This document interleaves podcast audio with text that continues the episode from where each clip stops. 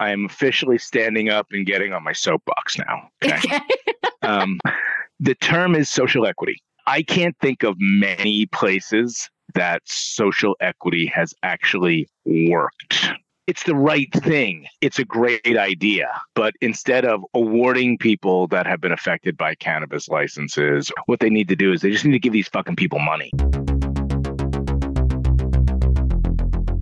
Hey, Karl, how's it going? Things are great. How about you, Erum? Things are moving. It's just so exciting to see how more people are learning about biotechnology and climate tech. As we know, our friend of the pod, Kristen Ellis, says the Venn diagram of biology and climate is a circle because the Earth is living and the Earth is our climate. And a big event is happening at this time. It's COP28. It's happening in Dubai. And a lot of our friends have been going there. Well, I think before we talk about who we know that's going, I think we should just mention that COP28 is a meeting that happens every year where governments and the private sector get together to address the climate crisis. COP actually stands for the Conference of the Parties to the United Nations Framework Convention on Climate Change. So clearly, it's something that's very, very important given that there is this Venn diagram that Chris Ellis said between climate and biotech being the same thing I think it's important that biotech is there and has been there for many years. I think we first noticed it when we reached out to someone who we'd like to have on the pod, Molly Morse of Mango Materials. Mango is a company I've known for many years. Molly and her team take greenhouse gases and turn them into a biodegradable fiber. And so Molly was the first person that said, Oh, yeah, I can't talk until after I come back from COP28. And you said you noticed a couple people that were going as well. Yeah, yeah. I saw people posting from LinkedIn that they were attending. And I'm actually going to be in Dubai a couple of days after. So I was also trying to see who I could meet if they were still going to remain in Dubai after the conference. So I saw that Patricia, who's the CEO of 4 Billion, we've had her co founders, Gabe and Samit, on this podcast talking about cultivating meat, lab grown meat. And she unfortunately will be gone before I get there, but I always enjoy speaking with her. I've seen her a few times at different conferences and events around the alternative protein space. And a friend Davida from Officina will also be there, which is very interesting. Yeah, Officina Bio. Yeah, and I think what's also interesting is as COP28 is happening as we record this, the United Nations also released a framework for, they call it an ethical framework for climate engineering. The idea is that this framework will guide the study and deployment of technologies that could help mitigate climate change. Now, I only gave this thing a quick perusal. I did not see any mentions of the use of biotechnology for geoengineering. One of the things that I know gets talked a lot about is things like solar radiation modification, which involves things like shooting sulfur into the air. But we know that microbes are very efficient at sequestering carbon there are a number of technologies and companies that are using microbes to sequester carbon. So I'm surprised that biotech isn't mentioned directly in this report, at least what I've seen. So if that's the case, I'd love to hear more from our listeners. What do you think about microbes for terraforming Erum? Yeah, I think it's the number one thing. That is how Earth was, I guess, terraformed is the word, or at least was oxygenated by microbes in the sea. Our friend Zara Summers of LanzaTech talked about that on her episode of the pod, which I didn't even think about really. I mean, as you know, and Karl and I, we have all of these businesses in our back pocket for when AI comes after us and takes over our jobs. one of those ideas that I've been thinking about for many, many years is idea of terraformation. And biology is at the center of that, especially now that I've been working with you, Karl, and meeting all of these biotech entrepreneurs, learning about what they're doing, like our friend Nicole from Allonnia with their environmental remediation using special microbes to remove PFAS from the environment. But how do you leverage other microbes, whether they are in the soil or in the water or other places to solve some of the challenges of climate change. And there are many. And thinking about it holistically, again, we said at the top of this episode, biology and climate go hand in hand, but a lot of climate tech, like you're saying, solar energy. And that's just very limited way of thinking about it solar energy requires a lot of extraction of precious metals in order to make those panels, and those are limited. We have friends working in some of the mining companies telling us that that's a, going to be a big issue and encouraging other solutions besides hard electronics because there is a limit of how many electronics can be made. Unless we go and extract them from asteroids. I'm watching the show For All Mankind on Apple TV. Go watch it. It's not an ad. Apple does not pay us to talk about their shows, but they have a whole episode where they have a asteroid extraction situation happening to get those precious metals to Earth because we we're limited. So that's a whole long way of saying that biology needs to be looked at as a sustainable solution versus just tools and hard tech. Yeah, it's super interesting. I've been listening to a French astrophysicist, climate philosopher whose name is Aurélien Barrau, this idea of extracting is something that he speaks to, but he really focuses more on saying the issue isn't needing more energy or needing more minerals to extract from the earth. The issue is really understanding that whole model is just completely broken. And maybe that model is fixed or transformed radically by the use of biology to grow everything. There have been articles about living computers and slime molds being used to develop pathways and the intelligence that is in a lot of these biological organisms is something that we should be looking at. Barrau argues against techno optimism and technological solutions. He's not super, super radical, but yet fairly radical. I think he's an interesting guy. He does speak English, but I've seen him come into a place like COP28. That's not where I think he is, but where he just says, I will refuse to speak English. It's the colonizer's language, even though oh, snap. You know, France has that history as well. But most of the things I've seen of him, he's speaking in French and very deep philosophical conversations about the climate crisis and our need to change our ways. And he is a well regarded astrophysicist who runs one of the astrophysics departments at the University of Grenoble in France. So he's not some crazy philosopher. But this idea of the microbiome of the earth and leveraging the microbiome for the earth to save the planet, if we want to say that, or mitigate the climate crisis I think is super interesting. What we've learned in doing this podcast and in our conversations with people is that we don't even understand our own microbiome, the human microbiome, the gut, the skin. We don't know how they're influenced by drugs that we take. So there's still a lot to learn. I hear you. I was actually at the dermatologist last week and I just really wanted to get an allergy test because sometimes I'll like develop a little rash and I'm like, what is that from? And she actually did not look at my skin. She just kind of asked me some questions and ultimately diagnosed me with having eczema, like dry skin. And I'm like, well, okay, is that dry skin from me having a lack of microbes on my skin? She looked at me like I was talking pseudoscience. How old is this dermatologist? I'm super curious. She's my age. She works at yeah. a very large health system in New York she's read about the microbiome and she's like, Yes, I've heard about some things along those lines, but I can only tell you what's published and that we accept in our health system. So I can't go beyond that. So she went to med school and I really respect her for that. But being in this health system, she's almost like a technician. I don't mean that in a, bad way. I'm just saying more in a, she has to follow certain protocols and can't go beyond that. And then we talked about microbiomes. I'm like, I'm in the world of biotechnology. And she's like, oh, that's really interesting. And I was talking to her about our friends, Jasmina of Arcaea, creating scent arcs looking at the microbes under your armpits. And I talked about one company that came out of the Merck Digital Sciences studio called BioCortex that is looking at how the pharmaceutical drugs or recreational drugs that you take how your gut microbiome converts that and how does it affect the efficacy of those drugs? How does it change it?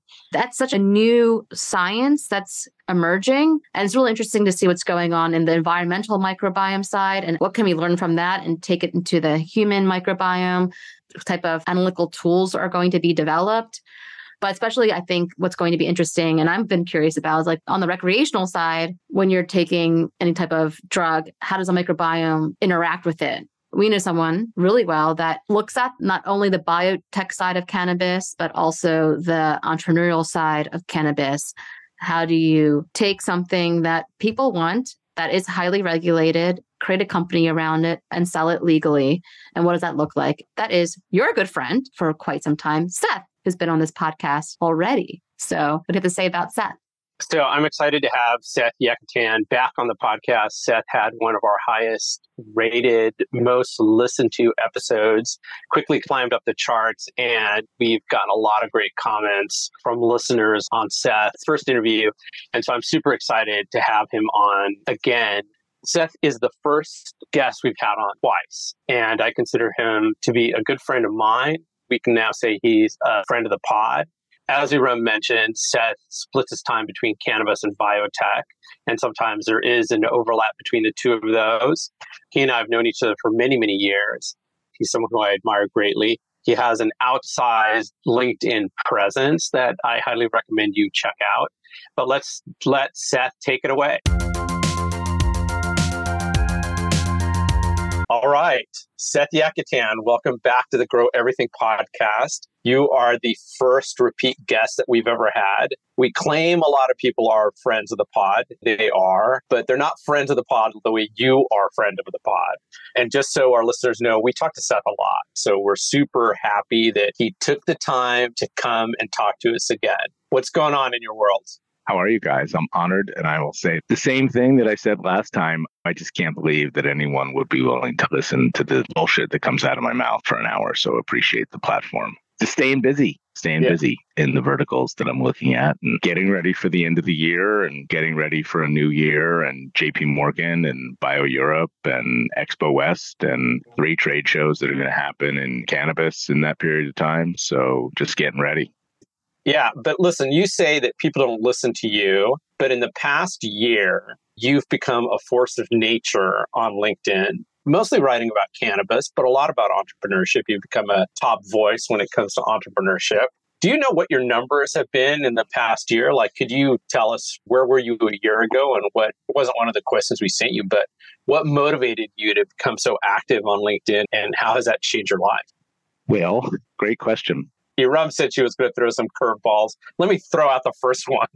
First of all, it was totally unintentional. Two things kind of happened for me in the last year or 18 months. In November of 2022, I made a decision to completely get off of Instagram. I just found that I was mindlessly wasting time caring about people's lives and opinions that I had no connection to, and I wanted that time back. So that left me on one form of social media only, which was LinkedIn, because I had gotten off of everything else previously. And in about May of 2022, I realized somehow that I had 22,000 followers. And just like anything else that I do, I kind of said, gosh, there's got to be a way to monetize this. I don't know what it is. And I just started leaning into it. And that's really how it occurred. So, in terms of the numbers, I have looked at the numbers and my numbers are staggering absolutely unbelievably staggering, so much so that I've now developed a business to manage other people's LinkedIn accounts and to coach people just generally based upon it. And I actually looked at my numbers last night for another reason, and I'm going to tell them to you, and I'm going to tell you that they are going to blow you away.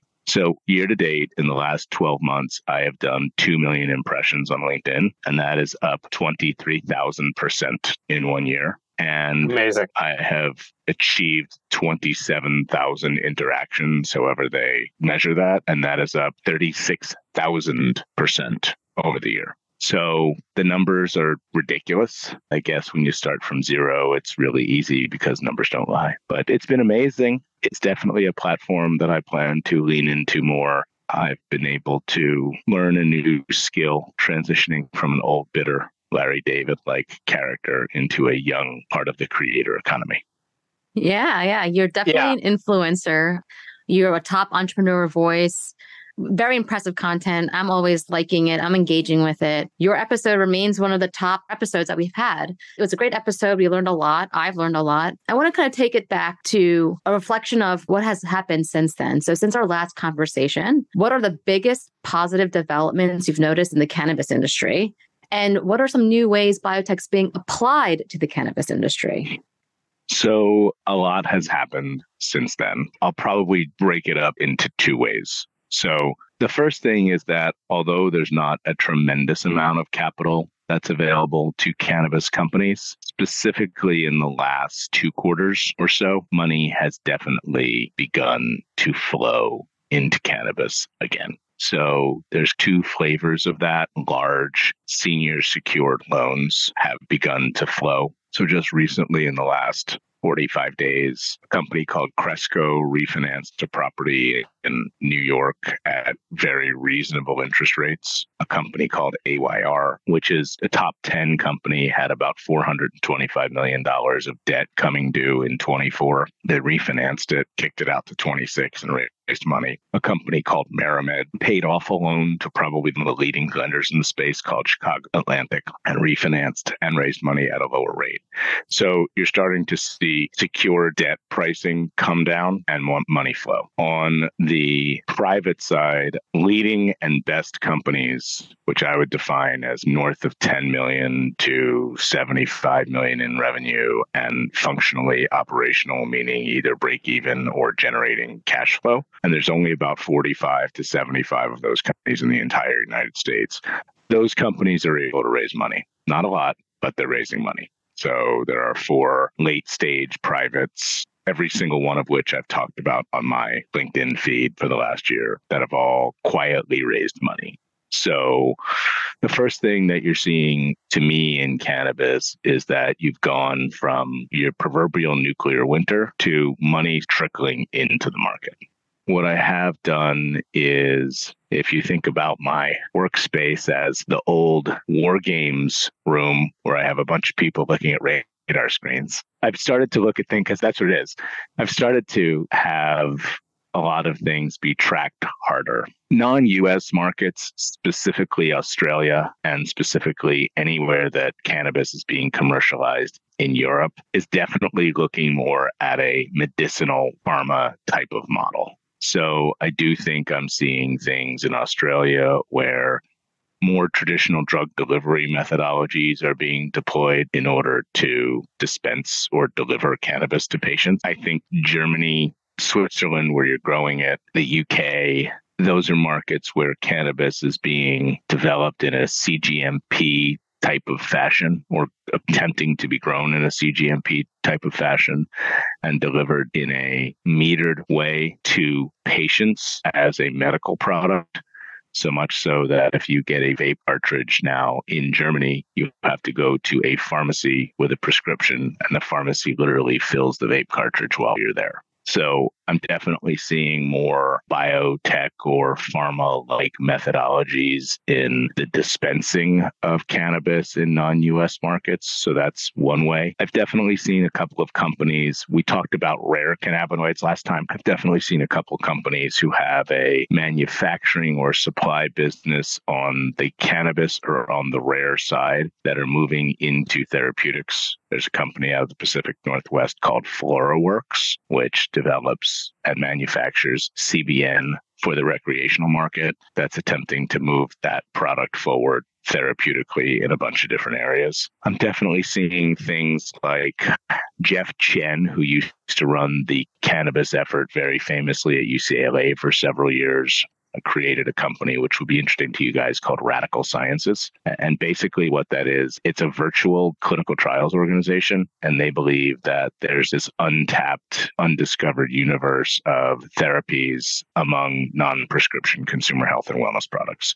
So they've effectively created this AI driven virtual D2C clinical trial approach. And a lot of psychedelics and cannabis products are using that as the platform to advance their product forward. I think you might have connected with Endocanna, Len May, yes. and Len effectively uses traditional pharmaceutical level diagnostics to make a prognosticative view of what kind of cannabis you should use. It actually uses your genetic information to create custom, not formulations, but recommendations of products. So if you want to participate in that, you would have to just sign up and they send you a kit with a swab and you swab your cheek and then they make recommendations, which is a very I, inter- interesting method. I talked to him a week or two ago. I also think like they developed their own chip to do that. So you're seeing that, but there's a few others that I've seen that take that approach. We're going to provide a diagnostic view of cannabis, loading AI and diagnostics on the front end of it. So I saw a startup called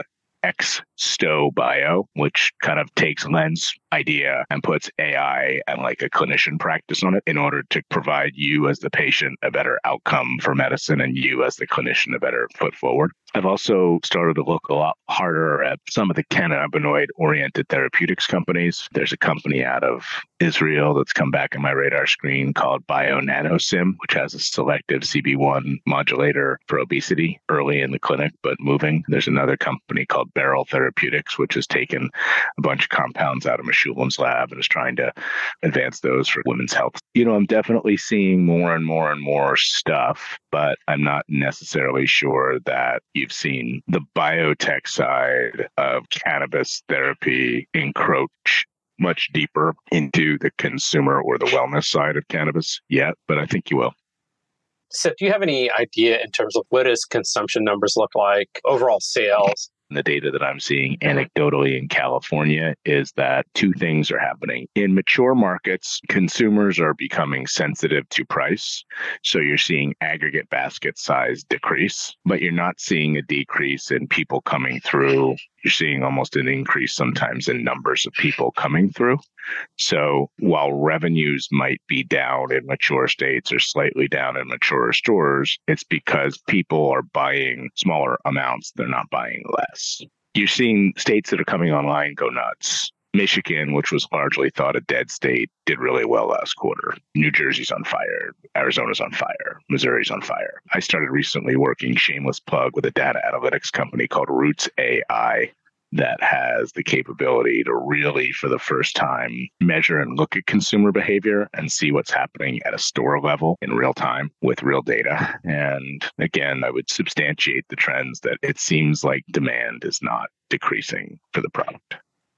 Yeah, I have a question on if this data revealed that the amount of new consumers, consumers that have been convinced versus our friendly stoners from the past, that we know that they're not going away. But you know, I've heard of people's parents getting into it to alleviate some of their growing pains. So just curious if there's any data on like net new customers. I would just caution that I would probably defer to Roots AI to confirm what I'm saying. But the anecdotal read that I've gotten out of there is the following. The reason that that data set is differentiated is it looks at repeat customers, not new customers. Because if you look at things from a probabilistic perspective, every single new customer is a dependent event, whereas you can extrapolate data out of repeat customers in a better way. The data that we've seen there says that there are certain segments that are really, really, really strong. Your 25 to 44 year old man is really strong. Your 55 to 75 consumer is probably the most loyal. So if you can get that older consumer in a store, they're going to keep coming back. Also, looking at aggregate basket sizes out of that data, one thing which I really was surprised by was that concentrates are usually so shatter or wax, the stuff that you're going to do dabs with. I always never really paid a lot of attention to. And looking at the consumer segment that comes and buys shatter and wax, they're the most frequent and the most loyal and usually the biggest ticket. If you have 12, 15% of your customer base that's coming in and buying the same product and spending a lot of money, the big insight that I gleaned was you got to go after them. But to your point, I am seeing a lot of stickiness in the retail storefront level with an older consumer who's willing to come back to a store. And what about in terms of like setbacks or positives when it comes to regulations at both the state or the federal level? Are those having any effect on consumption? I mean, you mentioned Michigan going strong, but it's been legal in Michigan for a while, if I remember right. But what about any other states that have recently come online? I mean, you mentioned New Jersey going full force too. Jersey's been online for a while. And as I mentioned, as we were coming on, I've got two dispensaries under me. And in Dumbo, it wasn't enough to get one across the street. Now there's actually one in my building, both illegal, I am guessing. Well, I won't comment on the ownership of the one in your building. I mean, I might have something to do with that, given our relationship. But two thoughts there setbacks and opportunities, and then maybe how I've seen biotech interweaved in that as well, if there's an angle there. So I think there's probably three things that have happened recently that are interesting. The most interesting thing to me is where is cannabis not allowed? Okay, so start there. And there's basically four states where cannabis is still fully illegal South Carolina, Kansas, Wyoming, and Idaho. So that leaves you with essentially 46. And out of those 46, CBD is effectively, or some form of cannabis is permitted, I think, in 14 of them or 13 of them, which gives you about 32 or 33 states where some form of cannabis is legal. So I start to look at it that way. Maryland and Ohio, since we did an interview last time, both went from medicinal to recreational, which effectively usually triples or quadruples the size of a market instantly. So you've seen that happen. And those have happened, at least in Ohio, in response to voter driven legislation. So that was a very big deal. And when a state does that, it's just going to blow up. It, it just is. A lot of the dynamics that exist change and it causes risks for people that are currently operating there and then opportunities for new people, which I could get into. Something else that's really been on my mind is the Farm Bill. The Farm Bill was effectively extended for a year with no changes. And remember what the Farm Bill permits is the Farm Bill permits the growth of hemp with THC levels below a very specified level. And with what you extract out of the Farm Bill, you can out of those four states that we mentioned, you can pretty much sell that product with some nuance in all the other 46 states. The other thing that Farm Bill kind of preserves the extension of is the Delta 8, Delta 9 intoxicating cannabinoid loophole that exists where you can take Farm Bill derived hemp and extract out of it Delta 8 or Delta 9 which is as intoxicating as what you can get from cannabis, if not more intoxicating.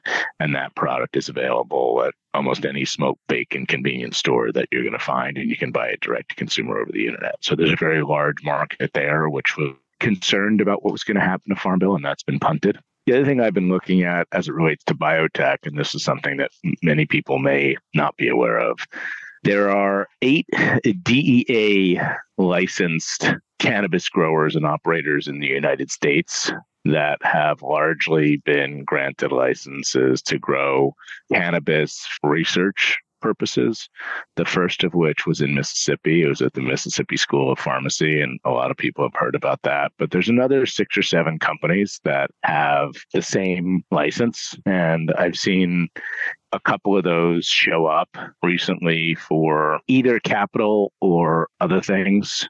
There's a woman that I know who she is. I don't know her personally, who's named Suzanne Sisley out of Scottsdale, who has an entity called Scottsdale Research Institute. You know, and what they do is they grow GMP derived cannabis and try to use that as a clinical trial site to look at smoked and vaporized cannabis flower and psilocybin for pain and PTSD and opioid reduction and all that. I've definitely seen an uptake in capital raising efforts around those six or eight companies in that vertical who are trying to raise capital for DEA regulated and approved cannabis for medicinal studies. And if you just Google DEA approved cannabis suppliers, there's a list on the NIH website of all of them. So I've definitely seen that more and more and more in terms of things which are changing. That's really interesting because I remember in our last conversation, we talked a lot about the levels of which cannabis is produced. So the regulations on the growing and then the distribution of cannabis. And actually, just to be clear, there's cannabis and then there's the THC cannabis. That's a little bit more regulated. But right now, we're still talking state by state. There has been no federal level regulation to the sale and purchase and flow of product besides this DA licensed growers for medicinal purposes. That's correct. Yeah. Yeah. Interesting. And to that point, Aaron, that's the catalyst. We talked about it last time, and people talk about it all the time, which is that cannabis is still a Schedule One narcotic in the United States, and until that changes in some way, shape, or form, and I'm not going to express an opinion of which way it should go or how it's going to manifest. But once that changes, it is at least a micro watershed, if not a, a macro watershed moment for the industry you see a lot of companies and you've talked a lot about mostly positive developments overall. Who's having a hard time and why? Well, most people are having a hard time. Not to shamelessly plug my LinkedIn, but earlier this week I did a post about how much capital there is not in cannabis. And again, we talk about these amazing corollaries between biotech and cannabis. And programming note, I'm going to put up a post about that soon it's in the works. And I think it'll be interesting. The point that I was going to make is that if we're all biotech entrepreneurs and operators, if we go to JP Morgan, we're going to end up at a coffee table or at a cocktail party, and we're going to be complaining how little capital there is in the space and how all the investors are hoarding it and how we can't understand why Pfizer and GSK are making the decisions that they're making. So we're in de facto a very tough capital market always in biotech. The biotech investing universe is 27 times larger than the cannabis universe, 27. So, the first problem that plagues cannabis is that there's just not a lot of money. So, start there. There's probably four things that I've seen since our last conversation that exacerbate those challenges. I have been exceptionally vocal and obstinate that whoever wins California is going to be some of the most important people in cannabis in the world, which is why I am focused here the market still has not fully corrected itself and will still go through probably another two or three rounds of correction until it has right sized. So, since we last spoke, two major things have happened in California. In June, July, the largest distributor in the state went bankrupt. That was called Herbl. In cannabis, there's a middleware layer that if you're a product and you're taking it to a store, you either have to self distribute that product to the store or you have to hire a third party distributor to take it to the store. And unlike the others in the state, what Herbl had done was Herbl bought the product from the company and carried that AR. And it acted kind of as a bank in doing that. And at its peak, Herbl was about $300 million in revenue. It lost Select and Paxstone and Rock Garden, which were three of the largest customers it had. It dropped to about 110 ish million in revenue and it went under. So Herbl going under was there's this thing on Wall Street called triple witching hour. It was like a single witching hour event. It wasn't a environmental disaster for the whole market, but if you were caught up in the Herbl mess, it was a nightmare. And there's some companies who did not survive that mess. So that happened. Two of the biggest lenders in the space kind of shut off the end of last year, which we talked about. And then yesterday, yesterday, a fairly large delivery service called Grassdoor essentially went belly up as well. So you're starting to see a seismic shift in the market where companies that have not been able to either raise sufficient enough capital or operate effectively are starting to crumble. And I, I, will publicly say that I believe that in the first two quarters of 2024, that there are four retailers that are on my radar screen in California that each have anywhere between seven and 20 doors. And I believe that two of those will go bankrupt or be sold as well. So that's the first thing that I'm seeing, which is further correction in California. A second thing that I'm seeing is that the cannabis industry seems to like to sue the hell out of each other. So, in the past couple of months, there have been three or four pretty phenomenal lawsuits. Uh, Cookies has been sued by two or three different of its investors in exceptionally salacious allegations. I have commented on that publicly for, and I will just say that if you read the lawsuit, the allegations are very not friendly. I work for a company called Glasshouse. They're probably my single biggest cannabis perch. They were famously sued by a company called Catalyst here in Southern California, alleging unfair business practices and other things. I was also part of the Eaze Green Dragon merger, and Green Dragon ended up suing Eaze for that merger. And I think Cresco has sued Curaleaf for Trulieve for poaching employees. So the infighting on the lawsuit side of the industry has kind of upregulated significantly. And I don't know that I've seen that in other industries in the same way. The third thing I'd say in terms of challenges is that New York State is kind of still a disaster. And I believe it will be a disaster until your kids are in their 30s.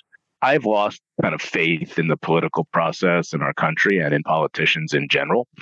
And whether it's New York State or Washington, there have been three or four rounds of licensing in New York State, and they've completely mismanaged every single round. And I think this round's going to be worse. And I don't see a path for me to participate in New York State in cannabis for the foreseeable future as a result of that. The other thing that I would probably say to you in terms of challenges is that you've had the drumbeat of federal change, but you haven't had any clarity around federal change. And given the lack of complete clarity or complete ability to make decisions in Washington, D.C. in general, and this upcoming election, which kind of scares the shit out of me on both sides. I don't see cannabis getting pushed to the front of the agenda in the foreseeable future. I was just going to make a couple comments. You said that there's 27 times more investment in biotech than in cannabis, which I find to be super interesting. And I guess it doesn't surprise me. I agree with you. The New York thing continues to be a disaster. It's like I've said it before between here and Barclay Center, which is about a mile and a half from me, I probably have 20 illegal bodega dispensaries. I mentioned there's two in Dumbo, one across the street from my building, one downstairs in the building that was kind of surprising. They just popped up out of nowhere. And I see a lot of people going in there. I don't know how New York is going to fix that at all. I think one of the things is that New York State, and correct me if I'm wrong, they only have five growers, something like that. It's a very limited amount of licenses. And they only have like three legal dispensaries. Very, very small. Although people are buying, despite whatever regulations, there's going to be people growing, there's going to be people buying. And so that's always going to be happening. I think what's really interesting, I recall one of your LinkedIn's, because now you are the biggest LinkedIn influencer in the space.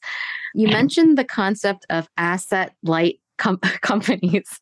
Stop laughing. Yeah. Sorry.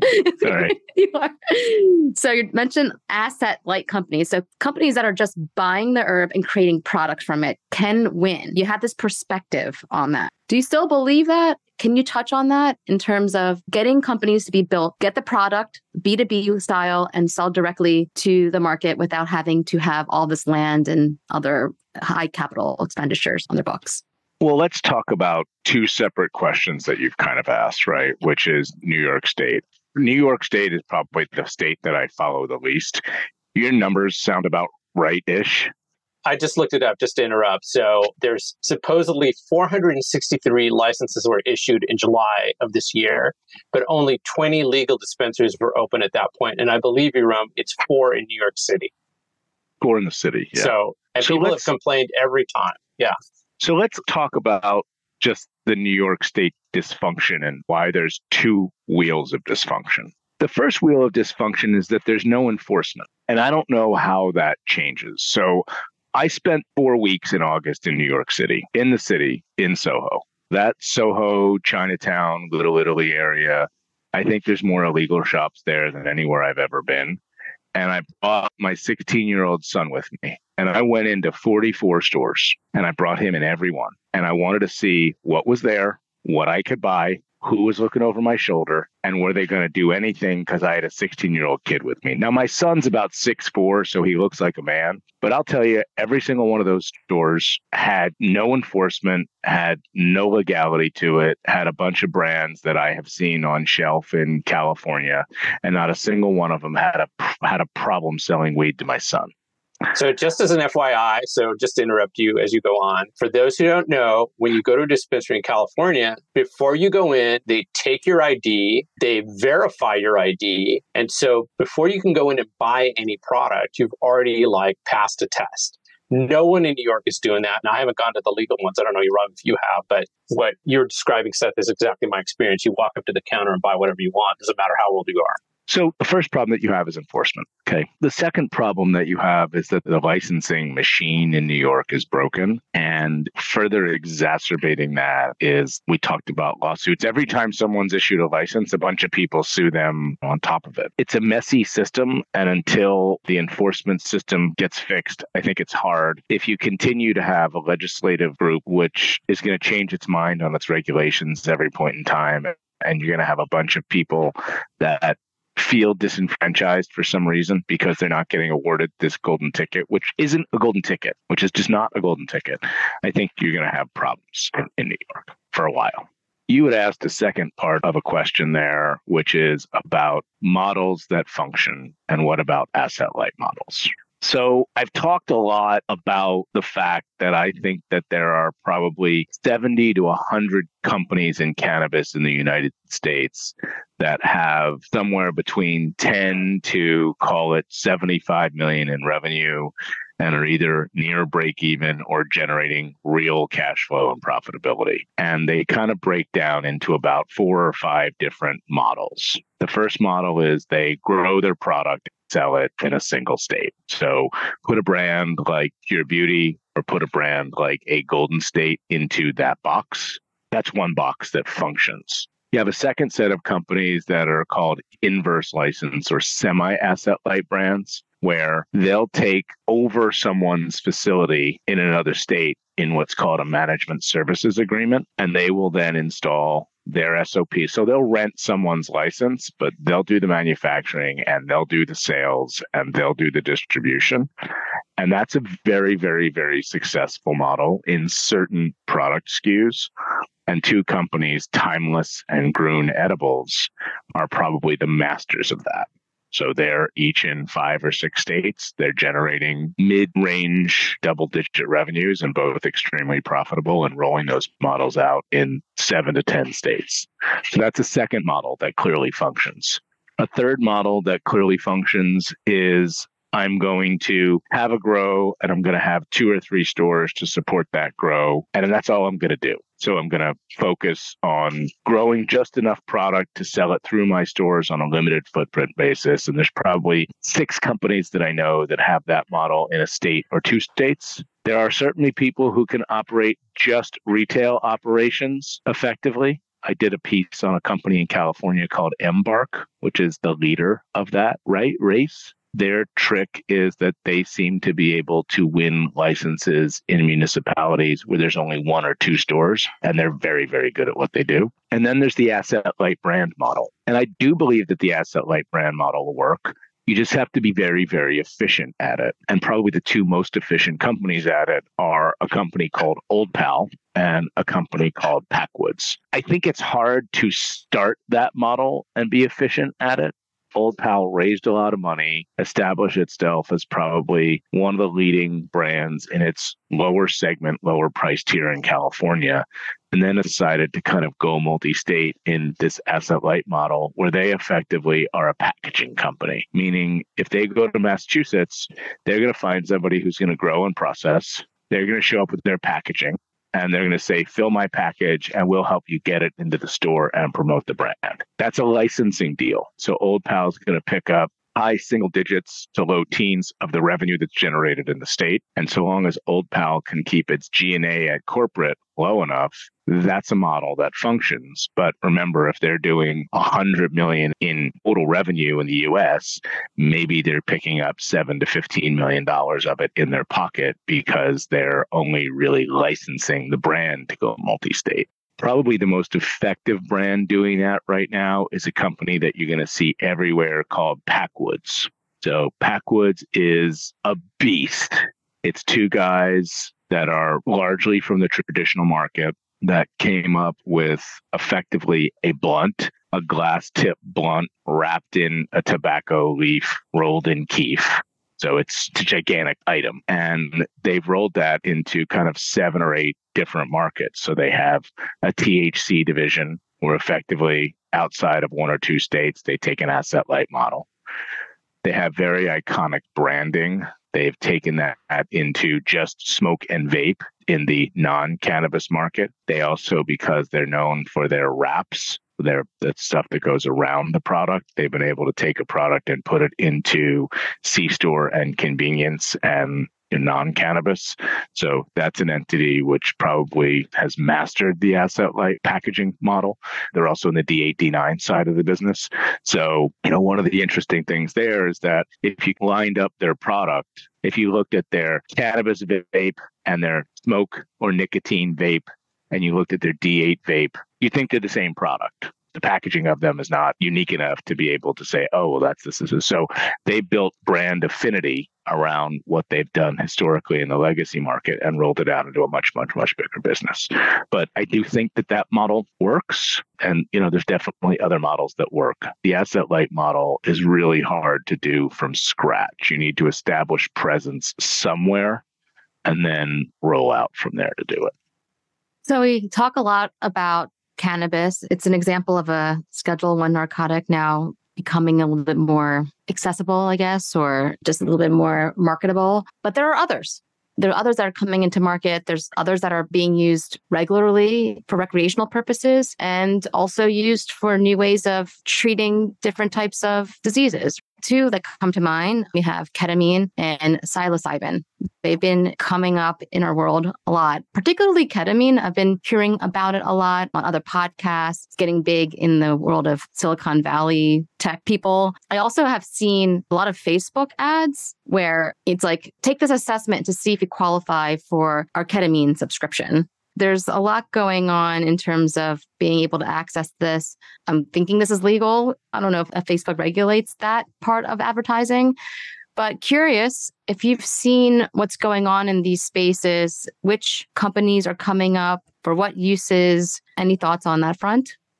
Well, the myth of my deep and intense knowledge of all things would take a big hit if I didn't have an opinion here. So I do have some very strong opinions. I have casually observed psychedelics as a class of compounds since 2018. And the real reason that I've observed them is that when you look at plant medicine in general, plant medicine seems to, for a long time, have a great deal of efficacy. It's just very, very, very hard to translate that into a pharmaceutical product. Maybe you guys can recall one of the big cancer drugs was actually like the dude went into the Amazon and found toad venom and turned it into something. You remember that? I don't remember what that was, but so you have this long legacy of plant medicine working. The problem with plant medicine, though, is plant medicine doesn't really fit into a pharmaceutical paradigm. And if I've waxed upon this before, I'll do it again. I've led the effort for eight traditional pharmaceutical co development deals or partnerships.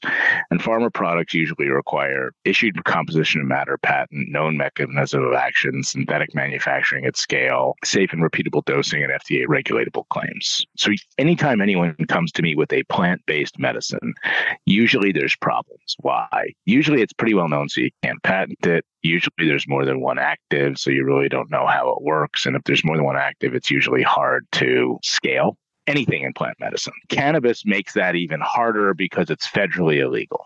Psychedelics, though, psychedelics fits into the pharma model really, really, really well. Why? It's usually one small molecule if I'm the first to market and I can't patent it, I can get exclusivity around it because I'm going after some kind of a rare disease. If I'm really smart, I can probably synthesize that molecule and make it analog to it, or I can put something around it to make it proprietary.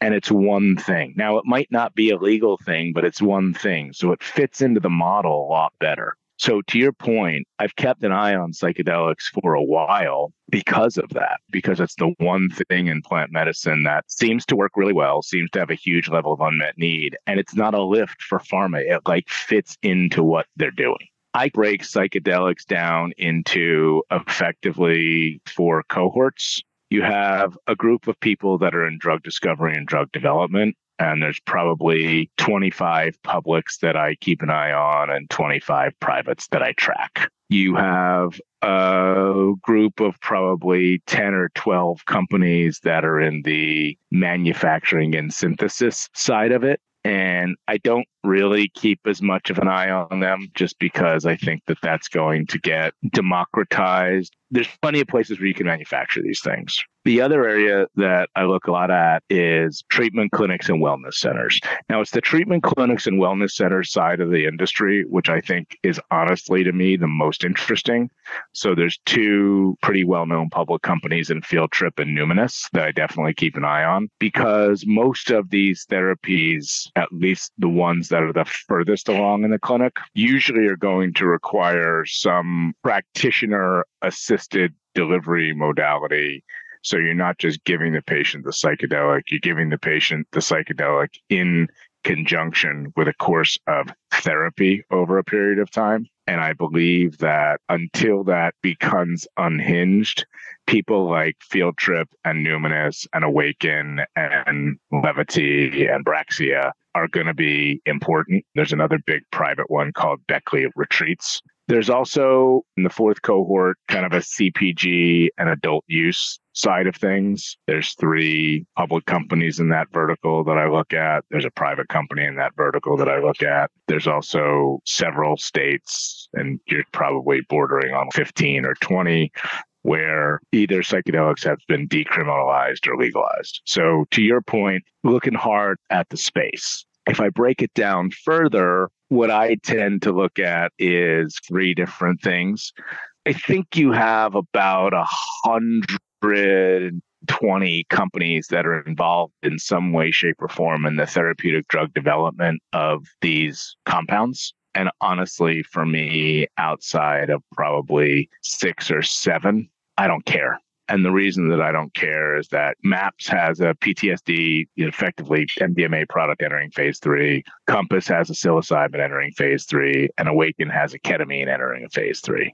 Outside of that, you basically have one, two, three, four, five companies, GH Research, MindMed, be more Apex that have phase 2Bs ongoing in either psilocybin, LSD, or DMT, effectively for depression, anxiety, or alcohol or PTSD. Outside of that cohort of companies, you have seven drugs that are either going to be approved or not in the next two or three years. And I think pharma buys a couple of those companies. And if we just look at a probability adjusted development program, two of those drugs get approved. One of those companies gets bought by pharma, and the rest of them die. On the therapeutic drug development side, I'm not as interesting because there's a cohort, the cohort's formed, there's an advanced stage of the cohort, and the advanced stage of the cohort is going to dictate how capital flows into the rest of the cohort and the success of the rest of the cohort. What's really interesting to me is the clinic side.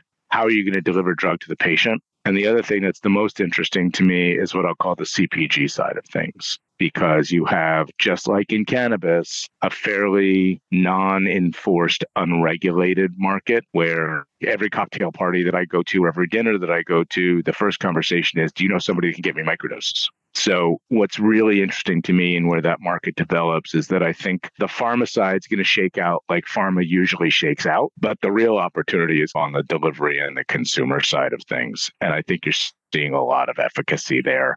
And you're seeing a lot of people, specifically in their 20s and older, who are looking for a plant based wellness solution I think because they've seen the relative toxicity of pharmaceutical products and are skeptical of them, more skeptical of them than I've ever seen. Something happened in our generation, which is very important, which is COVID caused people to question science. And that has transformed the thematic thinking of the therapeutic landscape in a way which I don't understand, but it's true. I think that catalyst has caused people to say, well, what else is there for me? If you go to three oncologists with stage two breast cancer, they're all going to tell you the same thing. Well, here's what you need to do. And then it's radiation and chemo. Well, is there anything else? There's nothing else. So that's what, what I think about that sector. I think it's going to be very, very, very important. And I'm waiting and observing the clinical side, the delivery side, and how it's being presented and accessible to people that are younger. I saw that on that Facebook ad. The ad was, Are you depressed? Do you have anxiety? Take this assessment because ketamine could be helpful to you. And it does come with therapy. Like I was going down to see, like, what is this? The company is called Mindbloom that was a company that was seeing those ads. It's not just the drug, it is the process too. Mm-hmm. Like having therapists be there for you, feeling that you're heard, and then feeling safe to take it because you already have all your expectations and going in it, knowing what to expect versus you're just given a pharmaceutical drug. Not that it's like psychoactive or anything, but it's not really helpful. I mean, I mean, listen. The other thing that I'll tell you is, I might sound like I really know a lot of things, and I don't. I just have access to a lot of information, and I get a lot of research, and I see a lot of things. So, as an example, okay, I advise a fund that has been on the most early stage of things like psychedelics and advanced materials and eco. It's a young guy out of Texas whose name is Ford Smith, and his fund's called Ultra Native. So, Ultra Native was one of the first investors in MAPS. And MAPS has a public benefit corporation that they went out and raised money for and have been raising money for to get their drug through a phase three. So I got invited as an investor to help invest an allocation into MAPS. So I've seen under the covers of the inner workings of a lot of these things. So the knowledge that I have in some of these things is not just I'm opining out of ether. I've seen a global pharma level team put forth one of the most detailed investor presentations on a sector that I've ever seen. I'm basing opinion upon that. The numbers that I rattle off are because I'm on the mailing list on the cannabis side of every single major investment bank, and I get pushed all of their institutional research. I think I share that with you guys on a monthly basis. So the opinions that I derive are not just because I'm sitting here like ruminating in a room full of smoke. It's because I'm taking all of this data and I'm kind of saying, all right, well, how's that going to play out? Yeah, and what I was going to add to this is we're also absorbing a lot of this data, less on the cannabis side, but more on the biotech side. And I see the cannabis legalization and usage, it's been long overdue, knowing that the Farm Bill came along and hemp had always been a very important plant for the country. It is on the dollar bill. It was essential up until it became illegal. But there is like societal forces. And I think it's interesting that you mentioned you have this doubt in science, but I also think that there's so much change going on. And if you catch me on a bad day, what I'll say is this decade, the 20s, is really about cannabis and psychedelics. And those are going to be, by the end of the decade, in widespread use. Cannabis is very tricky because you have a bunch of white guys in suits and white women in suits that have built 10 companies that are doing somewhere between 250 million a year and a billion dollars a year in revenue growing and selling a product that you have a lot of people that aren't arrested in jail for and sitting in jail. Yeah. So, one of the problems that you encounter in the legalization of cannabis at any level is how do you compensate society for that? And I don't know how you do that. Where it then manifests in cannabis specifically is that because it's so capital constrained, you have a bunch of people that have either operated in the legacy market or affected in some way by the criminalization of cannabis who kind of believe that cannabis should get different rules or different sets of constraints that apply to other businesses and the regulatory framework that you have in each state is such a maze, it doesn't make it easy. So I'm just going to give you an example. I don't know what the attrition rate is of biotech companies, but I know there's some statistic we've looked at that 70% of businesses that are started within a year fail within 18 months. Hmm. Okay. I don't know if it's a higher attrition rate in cannabis, but what I do find is that the legacy part of the cannabis community can understand that not every caterpillar is going to turn into a butterfly. In biotech, you've come to accept the fact that most companies are going to blow up. And as cannabis begins to mature, you'll see maybe a greater acceptance that just not every company is going to work. I don't know how that translates back into doing something for the socioeconomic inequality that exists in the commercialization of cannabis, but it's all part of that mix. And it's going to be part, I think, of the cannabis and industry maturation process. Yeah, yeah. That's one of the big topics in New York. And I know that's not your favorite market when it comes to cannabis. And I don't know if it's just smoke and mirrors or like just a marketing ploy to say that, okay, we're going to award some licenses to people that have been disadvantaged, communities that have been disadvantaged by the criminalization of cannabis. So I don't know how that actually plays out in numbers. Is this disadvantaged community now flourishing? I mean, will it take some time or, or is it just smoke and mirrors? I am officially standing up and getting on my soapbox now. Okay. um, the term is social equity. Yeah there's not an audience here, but to the extent that an audience listens to anything I have to say, I can't think of many places that social equity has actually worked it's the right thing. It's a great idea. But instead of awarding people that have been affected by cannabis licenses or using people that have been affected by cannabis to empower other groups to get licenses, what they need to do is they just need to give these fucking people money. Yeah. So if you look at what's going on in New York, I don't know how many retail stores New York is going to allow to exist. I don't know how many retail stores New York is going to support. If I just deconstruct the back end economics, I don't care what you're giving these fucking social equity people. But unless you're giving them like a million bucks to run a store for a year, it doesn't fucking matter what you're giving them because they're probably not going to succeed as business people. So, like, the problem with social equity licensing is that it's been put forth as a political notion with the right intention, which is I'm going to help people who have been affected by cannabis.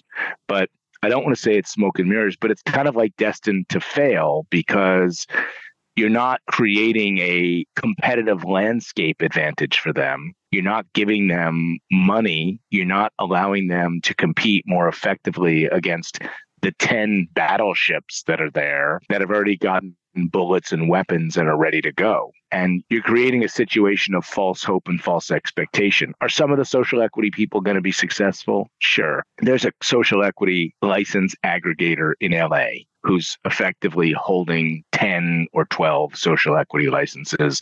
And if you drew a circle around city and county of Los Angeles, it's a great footprint. They've opened one store and they're trying to get rid or find someone to invest in all of their other stores. They can't. So social equity just is destined to be flawed. It's, in my opinion, been a very nice political chip that people have played in order to find a way to do something to empower people that have been affected by cannabis. But I, I really can't think of many places where it's actually worked. Seth, again, I would like to say that I am very impressed by all of your advocacy for entrepreneurs or your entrepreneurship advice that you provide on LinkedIn. It's been very inspiring to see. But for our audience who may not have followed you on LinkedIn, but soon will follow you on LinkedIn after they hear this, what advice do you have for aspiring entrepreneurs that are, are, looking to get into the cannabis space, biotech space? I know you already provided some tidbits of advice, but to sum it up, what are some of your top tips? I guess you can say how I'm going to answer that is to talk more thematically about what's important to me and why I look at things. One of the things that's really important to me is cohorts, and we've talked about it a few times. I think as an entrepreneur, before you start a company, you really have to understand where you fit in the landscape and why you fit in that landscape. Does what you're doing deserve to be a company? So, as an example, earlier we talked about the psychedelic cohort landscape. We talked about four different verticals in that landscape, and we talked about all the companies in each vertical. So, where do you fit? Because the first thing that someone like me or my analyst is going to do is I'm going to say, figure out where they fit. Now, inside baseball, for you as the entrepreneur, you're thinking, oh, I need to figure out why I'm better than those companies or how my features and benefits contrast to those companies. For me, it's totally different. For me, it's how many people are there, why are they there, who's invested, how much of invest has been invested, what's left.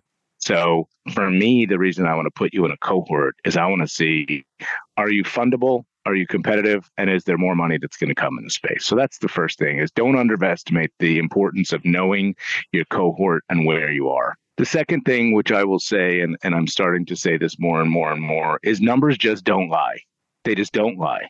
So if you have an operational business and you have numbers, if they're good, tell me why they're good. If they're bad, tell me why they're bad. Don't sell me sunshine because I'm not going to believe that it's clear and sunny. I'm going to believe it's cloudy understand the importance of your numbers because ultimately the quantitation of those are going to either help you or hurt you. And for me, usually the biggest red flag is if I can't get the numbers to make sense, if there's something about the numbers that just doesn't click for me, I can't, I'm done. And the third thing that I would say, and this is very, very, very difficult for people to understand, and it's taken me years of pain and suffering and learning, allow, don't force. Allow, don't force. If you want to make your own luck, you want to be persistent, you want to take every opportunity, you want to take the meeting.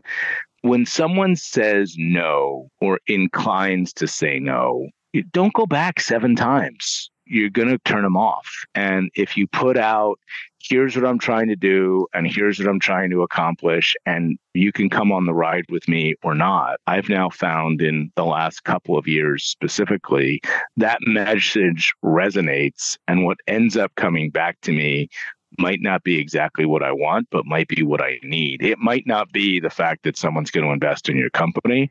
It might be that you made a relationship now and they do something for you two or three years from now. But I think I've found that forceful used car mentality to fundraising or to running a company just doesn't work. So for me, it's just allow, don't force. And th- those are probably the three biggest things that I've found are secrets, for lack of a better description, and they've served me very well. Awesome. That's great. Those are hot tips. Those are going to be uh, very helpful for our listeners, not only in business, but also in life. Allow, don't force, you know, when you're just living every single day. I think the cohort thing is something that you've mentioned before, and it's very important. And I do like the fact that you're talking about a position versus being competitive. I think that's a really great advice for our aspiring entrepreneurs that are listening. So thank you so much, Seth. Always a pleasure speaking with you. We will definitely have you back. Well, I'm so appreciative of your time. I'm so appreciative of the relationship. I'm very appreciative of the platform. And I am wishing everyone a healthy and peaceful 2024 for the entire planet. Please, please, yeah. can we stop the madness? Yeah. Well All right. Thank you, Seth. Thank you, guys. Erum, you were very excited to get Seth back on the podcast. So, what do you think about having him back? Seth is a joy to speak with. First of all, I told him this, and our producers, Kevin, Paige, Hector, hello, they love listening to him because his voice is so smooth true compliment. And of course, he's a personality. You mentioned in the intro that Seth has an outsized LinkedIn presence, and it's a joy to watch him share his thoughts, but also how he is leveraging images and putting himself out there, his insights out there. It's been fun. He also made a claim on LinkedIn that he might start a podcast, which would be so cool to listen to. Yeah, I mean, he did say he was going to do it. So we're waiting for that, Seth. Where's the podcast? One thing we love about Seth is that he always listens to us. He admitted from the beginning he would put us on as he was getting on his treadmill and he would listen to the podcast and send us notes. So, Seth, if you're listening to this, make sure you continue to do that. I think it has made us better in what we do here at Grow Everything. I think it's also super interesting to think about cannabis, not just from a biotech point of view, but the complexity of the plant. The cannabis plant is extremely complicated. There's different plants around the world. There's things that are called land race plants, meaning plants that have never been hybridized or bred with other plants. But how do you think cannabis compares to psychedelics, Erum? I mean, we did get a little bit into that, and I know that was something you were very curious to ask Seth about. Yeah, yeah. So Seth mentioned this in the episode. He talked about how psychedelics fit in the pharmaceutical development model because it's one small molecule versus plant medicine scale up. So we're talking about cannabis here, which has 500 compounds. And it's harder to kind of navigate that landscape because those compounds might influence each other when it comes to the efficacy. So the small molecule psychedelic is just one, just one compound. It can fit into a pipeline and you can sell it. Now, how psychedelics treat different disorders is continuing to be validated in the medical world.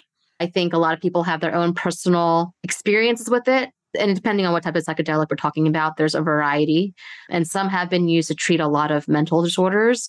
There are clinics that are dedicated to the exploration of psychedelics to help with, for example, post traumatic stress disorder, people that are in deep depression. I had a friend who she's very straight edge, she's a lawyer, but she is going through a very traumatic experience and nothing is helping her. And she actually talked to me about, she read an article about psilocybin being something that is helpful for people with depression. And I was like, yeah, I heard it too. Just takes you out of your element, your day to day, and helps you think beyond your ego there's a lot of collective thinking that can happen, but it requires a guide. I met one of those guides at SynBioBeta. So Paul Stamets, he is the father of the fungal kingdom because he knows so much about mushrooms and he was there giving his talk, but he had a colleague with him who is a clinician in Canada and has a practice of providing psychedelics in a very regimented way, which Seth also talked about in this episode. Yeah, I mean, the results that are out there have been pretty astounding. I mean, first of all, you have this whole cohort, and we're going to talk about cohorts in a minute, of people who have been microdosing psychedelics, either LSD or psilocybin mushrooms, which they do for focus or concentration. And apparently it was very popular, probably continues to be very popular among a certain part of the Silicon Valley crowd or should we say amongst the tech crowd.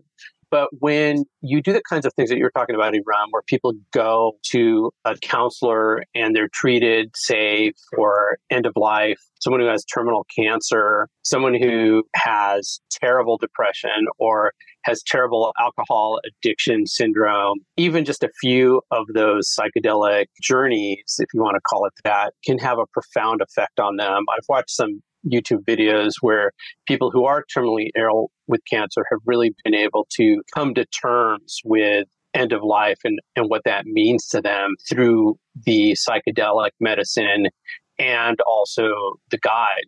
So I think it's very interesting that we're starting to talk about this more and that it's actually becoming I don't know if we should say mainstream, but becoming more common.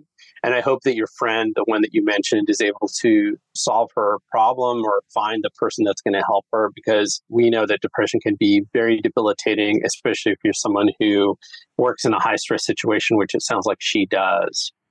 Yeah, that's the issue is like where in the US can you do something like this legally? She's a lawyer. She's not going to try to circumvent any rules, I don't think. But right. or maybe she has to go on a medical trip or a, a vacation where you go and get treated for something because it's just not available in the US or it's too expensive.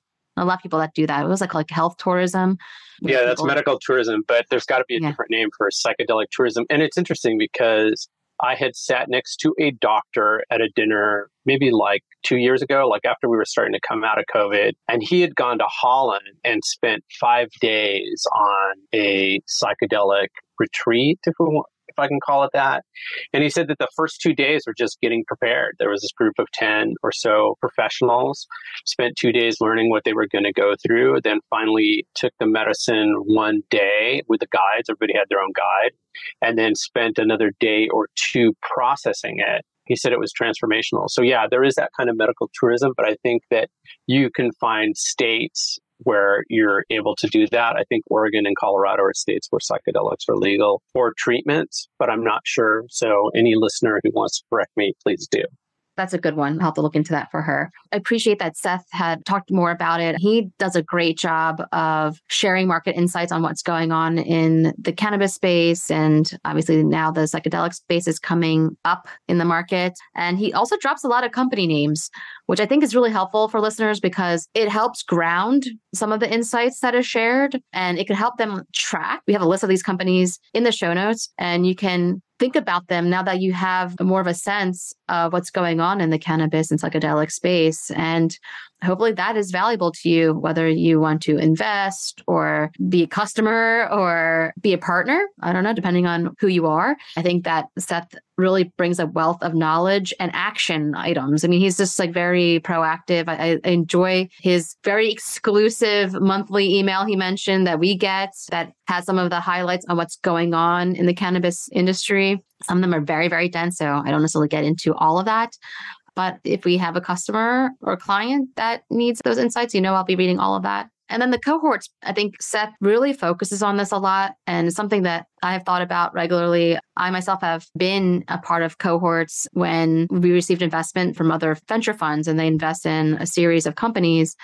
The funds that invested in my companies really invest in the founders and the ideas. Some of them are thematic. So they're looking at maybe advanced tech or climate or female founders, which is very interesting. But Seth is really talking about like, well, what's the cohort look like for the cannabis industry? And something we didn't talk about, but Seth, you're listening. The idea of having a cohort that is a mixture of asset light to asset heavy, or maybe I should say that backwards. You have a cohort that just feeds into each other. The companies just feed into each other. So you have a company that is growing, you have a company that's manufacturing, you have a company that's distributing, you have a company that is on the retail side or the product side, and they all work together to help build this part of the economy. That's something that I know Seth had mentioned in the episode, but something I think we could always talk about. How do we organize people into companies and how do they work with each other? And you can have that influence.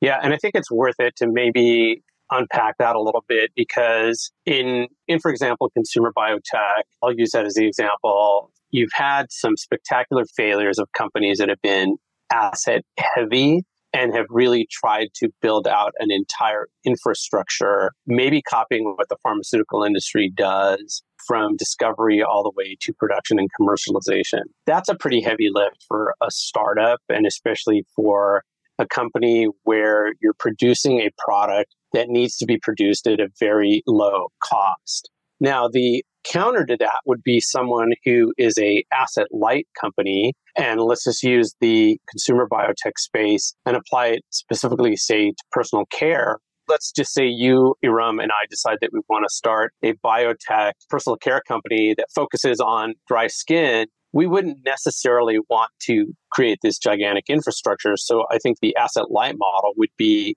what's going to be the brand that we build, what's going to be the cream or probiotic that we develop that is going to be specifically for people who have dry skin and how do we segment it and then how do we collaborate with people across the entire ecosystem to make sure that something we create can be developed at a very low cost while still being profitable for the business. So Seth talks a lot about that in psychedelics and in cannabis and also in synthetic biology. And that's something that we are always looking at as well. And I think that as more infrastructure is built out, as more companies appear, it becomes easier for people to think about using biotechnology to develop a product and to really grow everything. Perfect. Perfect insights, All right, well, that's Karl. a pot. That's a pot. you, you, you, you wrapped that up in a nice little package and you just gave it to us. Thank you. All right. Well, that's a pod. If you've got any burning questions for the, either Erum or I or Seth, you can leave them on the website. We've got a hotline number that we get messages and we take them very seriously. It's in the show notes and save it as your contacts under the Grow Everything hotline. It actually is a direct text message to us. So if you feel the need, we welcome your insight and your questions. All right. Peace out. See you later. See you later.